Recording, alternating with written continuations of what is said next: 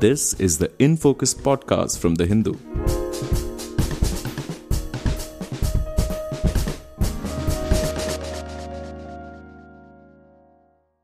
Hello and welcome to another episode of the In Focus podcast. I am your host, G. Sampath. Last month, the union government stopped the sale of rice and wheat from the central pool under the open market sale scheme. This has provoked sharp reactions from state governments led by opposition parties, especially Karnataka and Tamil Nadu, who have accused the center of quote unquote playing politics and of being anti poor. These state governments, especially Tamil Nadu, which has a universal public distribution system or PDS, have traditionally taken the OMSS route to procure additional food grains over and above what they get from the center under the National Food Security Act. Now, the Congress government in Karnataka, for example, which had promised additional 5 kg of food grains under its Anna Bhagya scheme, has said that because of the center's refusal to provide food grains under OMSS, it will provide cash transfers equivalent to the price of those grains. So, why exactly has the union government put an end to state governments sourcing grains under the OMSS scheme for their food subsidies? Is it to curb inflation as it claims? And is there a case for it to be made available once again for state governments? We explore all these questions in this episode of In Focus, and we have with us Ritika Khera, Professor of Economics at IIT Delhi. Ritika, we appreciate you taking the time out for this podcast. Thank you so much for joining us. Thank you for inviting me. I'm happy to talk about this. Right. So, Ritika, to start with, uh, can you explain what the open market sales scheme OMSS.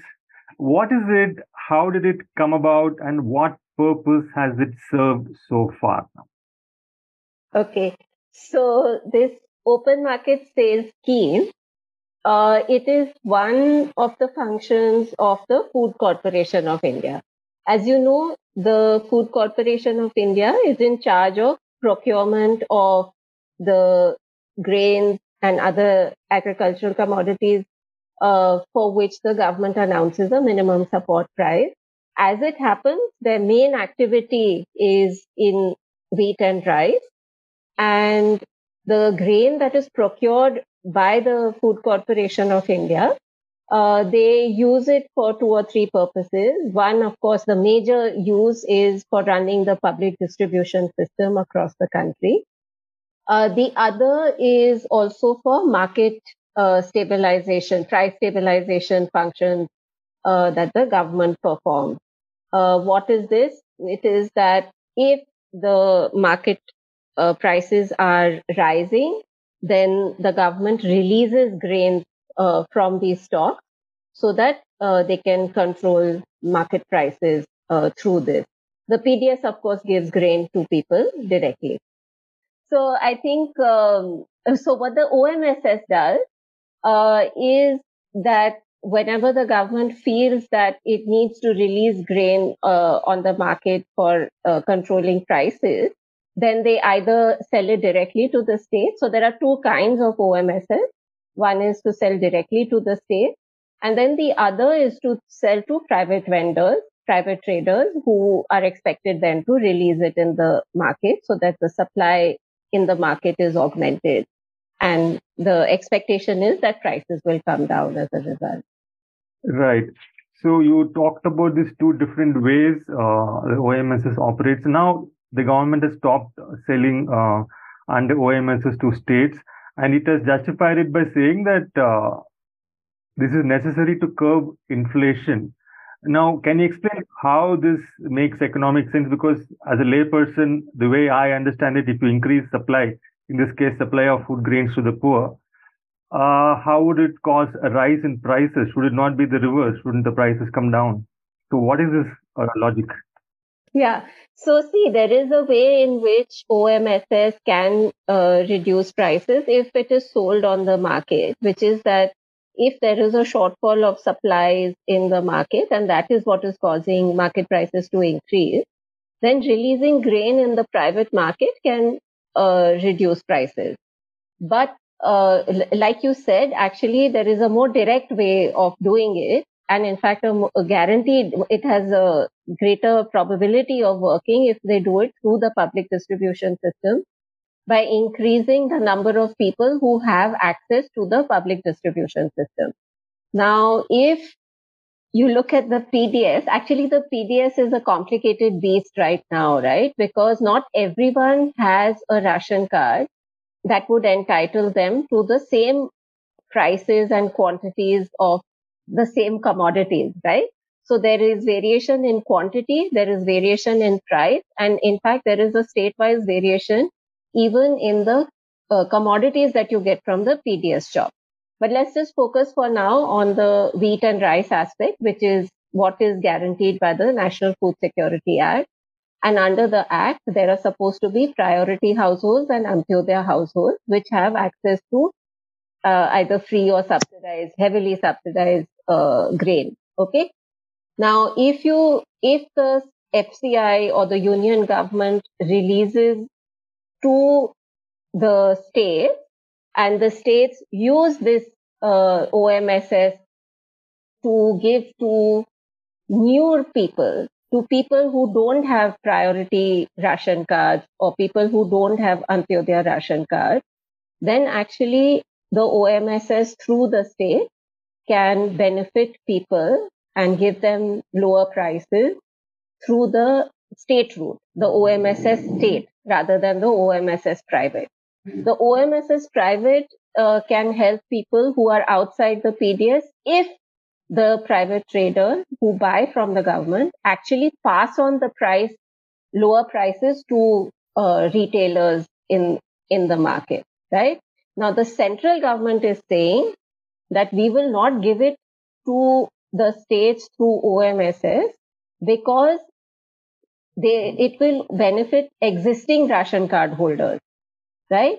So there is a distinction between what the state does with the OMSS grain that it gets from the central government. If it tops up the entitlements of existing beneficiaries, then there is some logic in the union government's uh, argument. But if the states are using it to go beyond the NFSA coverage, beyond the priority households and Antyodaya households, like many states have done, by the way. If you look at Odisha, Chhattisgarh, Andhra Pradesh, Tamil Nadu, even to some extent Karnataka, by the way, has given access to people uh, to the PDS beyond the National Food Security Act coverage. The only difference between, say, a Karnataka and a Tamil Nadu is that in Karnataka, the entitlements of these state beneficiaries are lower than what would what they would get if they were either priority or Antyodaya households. Whereas in Tamil Nadu, it's a universal system. They all have access uh, to similar benefits as the National Food Security Act. So sorry, it's a long answer. Uh, I think the main distinction is whether the states use the OMSS grain to subsidize NFSA beneficiaries or to go beyond the NFSA beneficiaries uh, to subsidize those identified by state governments as eligible, but who cannot be accommodated because there is a freeze on the NFSA list. Right. So in either way, uh, the, the first case scenario where you are giving more uh, food grains to those who are already getting whatever they get under NFSA to the PDS. And the second scenario where you are giving grains to those who are not covered already in either of these categories, priority households and Antyodaya households, but need it, and you are expanding the food security net. In either case, how does it lead to inflation? In either case, it uh, you know so see if you are uh, squeezing the supply that is going to the private market which is where the non entitled households are buying the bulk of their grain from then the the prices are likely to rise in the private market, right? Fine. Yeah, yeah, yeah. yeah I get that. So in that say, in that case, then uh, the prices will rise if you're squeezing the supply. I mean, as you're saying. But then uh, we we have read in recent reports that there is hardly any offtake from private traders uh, when FCI tried to sell these uh, stocks uh, to them through an e-auction. So clearly, they don't think there is demand for these grains in the private market. So how does that the logic then uh, work? Yeah, no. So I think actually the prior point is that if the union government is genuinely concerned about prices that non PDS beneficiaries are subjected to, then they should insist that the states buy the OMSS grain and expand the PDS. In fact, this is something that the union government is responsible for. Let me remind you that the NFSA coverage numbers are determined by the census figures. The latest census figures that we have are from the 2011 census. It is the central government's responsibility to conduct the 2021 census, of which there is no discussion at the moment, right? If we were to use the updated census numbers, then automatically about 10 crore more people would be include would have to be added to the PDS, and they would have benefited from this free grain that the PDS is providing. But the center is blocking that uh, revision in the numbers, and the states who have done it in their own uh, from their own resources are now being told that you know the grain that they were buying not at uh, PDS price, not at NFSA prices, but at a much higher prices, even that will not be available to them. So in that sense, the union government is blocking uh, access to cheaper grains, not just in Karnataka or Tamil Nadu, but even very poor states like Jharkhand are suffering because they were also using OMSS grain to provide subsidized grains to green, what are called green ration cards, which were given during COVID.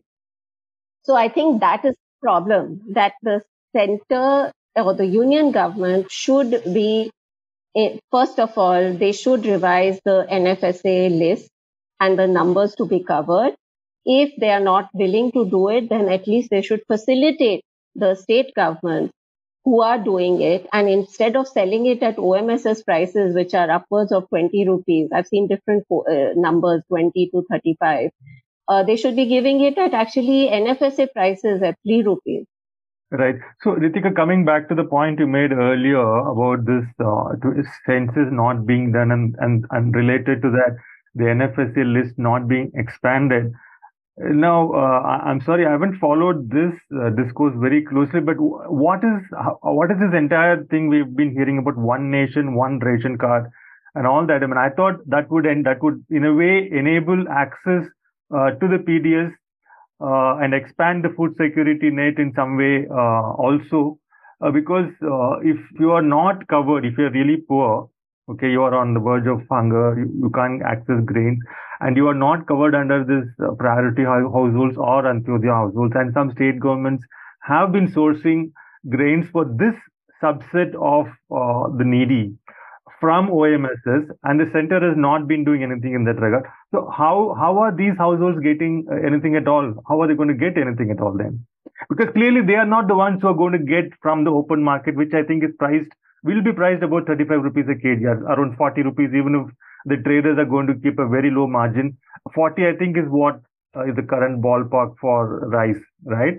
And they have been getting it at 3 rupees, 5 rupees. So clearly the demand, where the demand is, the price is not something they can they can pay, right? Oh, so where does this come into the picture? This this uh, this coverage under one nation, one ration card, and all that uh, talk.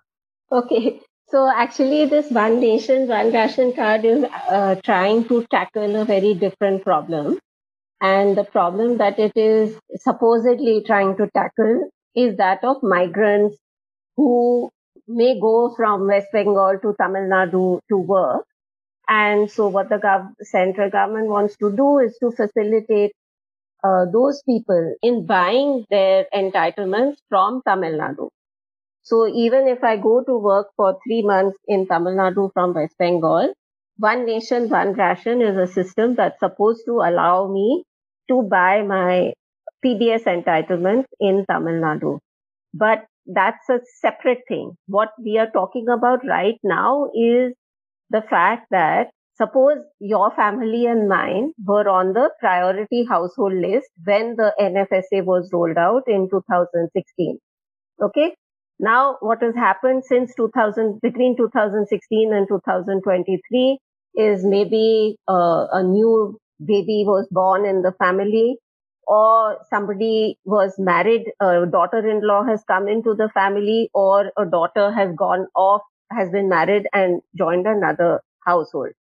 Now, if I've had a child or if I have a new daughter-in-law, they cannot be added onto my ration card, even though I am a priority household, because the National Food Security Act said take the population of 2011, then you apply the coverage ratio of 50% in urban areas and 75% of the rural population, and you fix the numbers.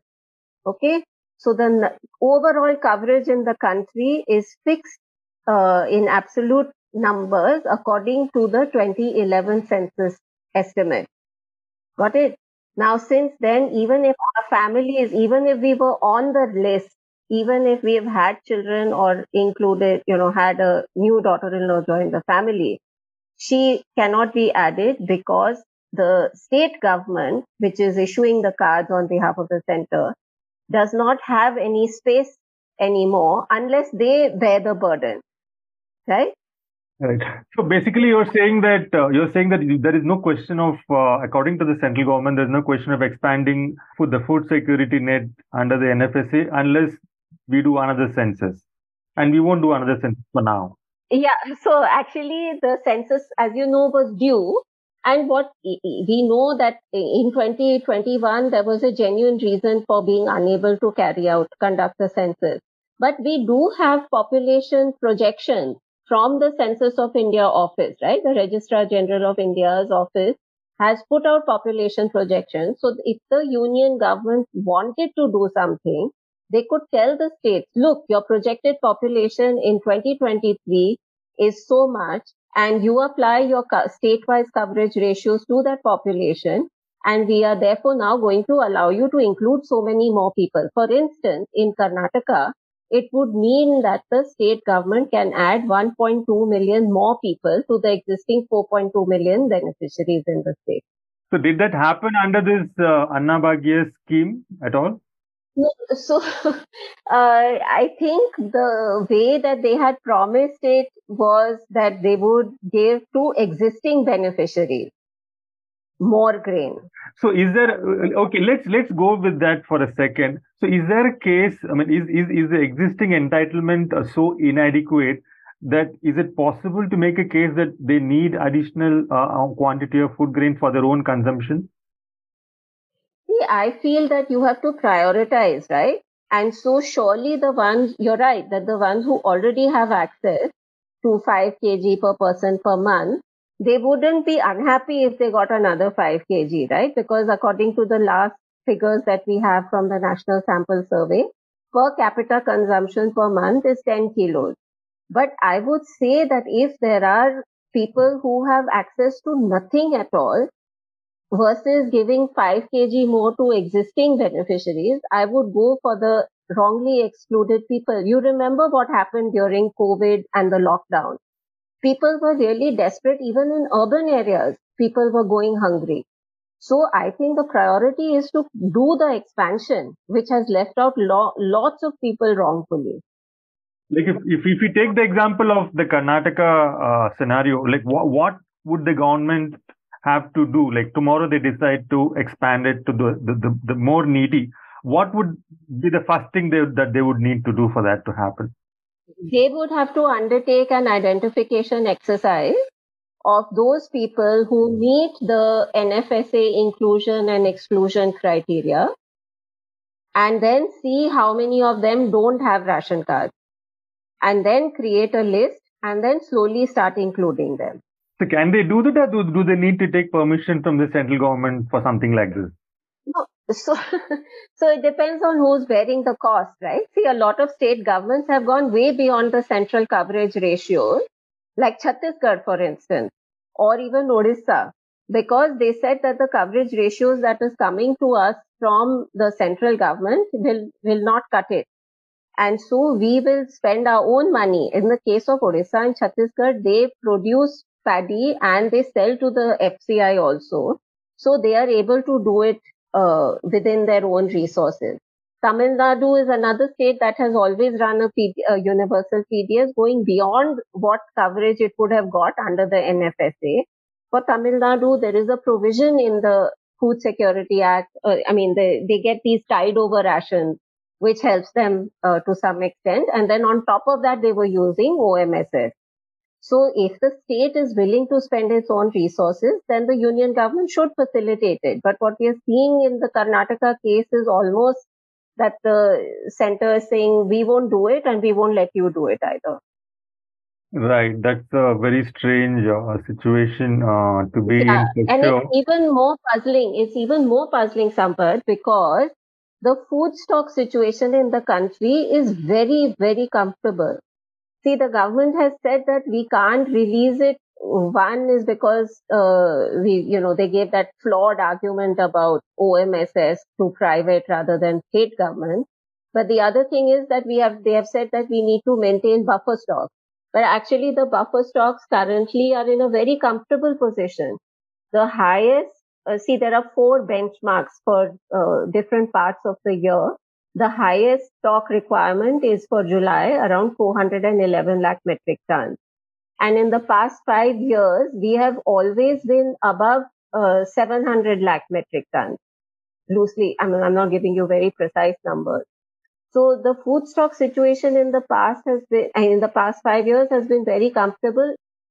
What the government wants to do with these massive stocks, because in fact, even during the COVID years, they've had a, a storage crisis. They didn't know where to put it. Now, it is true that last year wheat procurement was lower than it has been, but this year again it bounced back a fair bit. Right. So the two main, uh, so so the two main reasons which the FCI and the government have given for stopping OMSS, uh, one is this curbing inflation, which I am not able to wrap my head around it. Yeah, and secondly, the buffer stock, you clearly said that that's not at all the case. Uh, there is a comfortable buffer. So that let's go to the third point, which some opposition parties have raised, which is uh, the diversion of food grains for ethanol uh, production. Like, what are your uh, what is your take on this? Is that like a significant uh, uh, number, or it's it's not that a critical factor? Is is there is a lot of food grains going for ethanol when actually we should be prioritizing hunger? Right. So uh, it is quite puzzling, the ethanol story, because one, of course, is this unwillingness to expand the PDS when there is a clear need for it. And then two, diverting some of that grain, uh, rice especially, uh, and maize has been used uh, for ethanol. I do find it a bit puzzling. But having said that, the quantity that goes for ethanol is like really small. It's minuscule. It's one or two percent of the total food stocks. But what's even more puzzling is that I think uh, that the price at which it is sold for ethanol is lower than the OMSS prices. Right.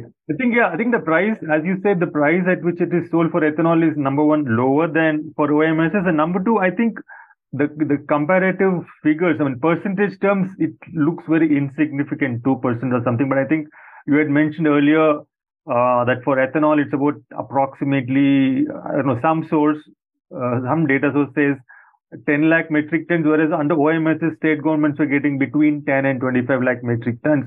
So even though it might seem insignificant in the context of overall food stock of 400, 500 lakh metric tons, between these two categories, which is what we're talking about, OMSS and uh, ethanol, it's 10 lakh on the one side and uh, 10 to 25 lakh metric tons on the other. So I don't know if we can really uh, dismiss it as a non-factor. I don't know. What are your thoughts on that? Uh, so actually, the reason why I'm reluctant to comment on this is because while I do have from an annual report of the Food Ministry some numbers of the OMSS, which is around 25 lakh metric tons of rice, uh, it's not clear whether that includes the uh, ethanol sales or not, uh, because those are not reported separately in the same uh, report.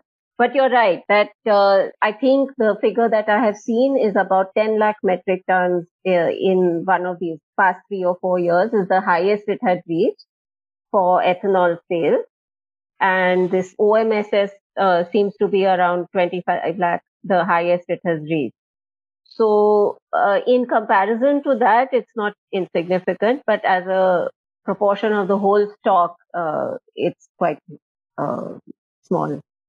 Right. Uh, one final question, Ritika, before we wrap up uh, this episode. So now that the OMSS is not there, I mean, states like Tamil Nadu have been drawing on its on this particular source for procuring uh, food grains for their universal PDS. Karnataka had made this election promise, uh, assuming that this would be available. Now it's gone. So, what are the alternatives for state governments who want to either expand the food security net or uh, or continue like Tamil Nadu does or uh, give more uh, to more of entitlements like Karnataka does. What are the alternative avenues from which they can source uh, these grains at a at a rate that they can afford, you know, in terms of resources? Yeah. So first thing is that I think the states should uh, petition the uh, union government and ask them to make this grain available, especially since the food stock position is so comfortable. I don't think, I think that negotiation should not be closed, number one. Uh, but I do want to say that this Anna Bhagya promise that the Karnataka Congress made before the election, and we didn't really comment on it at the time because we didn't know who was going to win, etc. But it is a kind of sad promise uh, to make as far as food security. It shows kind of like a limited vision about uh, for food security, right? Especially for a state that's sitting next to Tamil Nadu, Andhra, where people in the PDS get edible oil and dal uh, from the PDS. And you know, in uh, according to the calculations that they have made, they this Anna Bhagya would have cost them about ten thousand crores. And actually, for food security and nutrition security, there are much better options available to uh, Karnataka. Even if they give two kilos of free dal every month and one kilo of free oil, they'll still have money left over to expand the PDS to these 1.2 million people who are not included uh, and should be included as per updated population figures. They can combine it with things like ragi so, you know, the farmers in Odisha and Chhattisgarh have benefited tremendously from the procurement operations that are conducted by the state governments on behalf of FCI. And what is very interesting in these two states is that the farmers who participate in the MSP and procurement are small and marginal farmers also, unlike Punjab and Haryana, where it's really dominated by the large and medium uh, farmers.